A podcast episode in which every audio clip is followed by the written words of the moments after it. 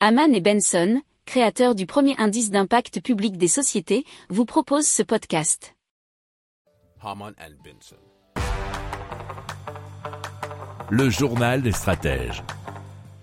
Allez, on continue avec un dispositif qui s'appelle DBLG1 de Diabloop, qui permet donc de mesurer en quasi temps réel l'insuline, de réguler l'insuline des diabétiques. Donc Diabloop a créé un dispositif intégrant un algorithme capable de calculer précisément la quantité d'insuline nécessaire à injecter.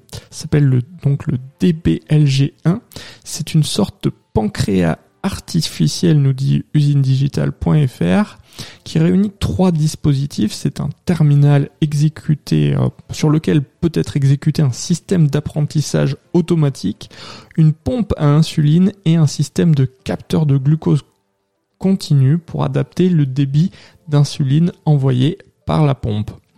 Alors, toutes les 5 minutes, l'algorithme analyse les données médicales du patient permettant de déterminer la quantité optimale d'insuline à injecter.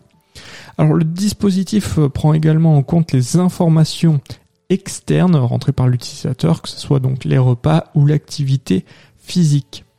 Alors, ce dispositif permet de réduire les épisodes d'hypoglycémie et permet un bon équilibre glycémique chez les enfants prépubères dans des conditions de vie réelles, selon une étude qui a été réalisée.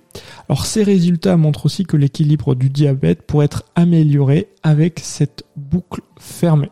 Si vous aimez cette revue de presse, vous pouvez vous abonner gratuitement à notre newsletter qui s'appelle la Lettre des Stratèges, LLDS, qui relate, et cela gratuitement, du lundi au vendredi, l'actualité économique, technologique, énergétique, mais aussi de l'hydrogène et puis de tout ce qu'on trouvera super intéressant pour votre vie.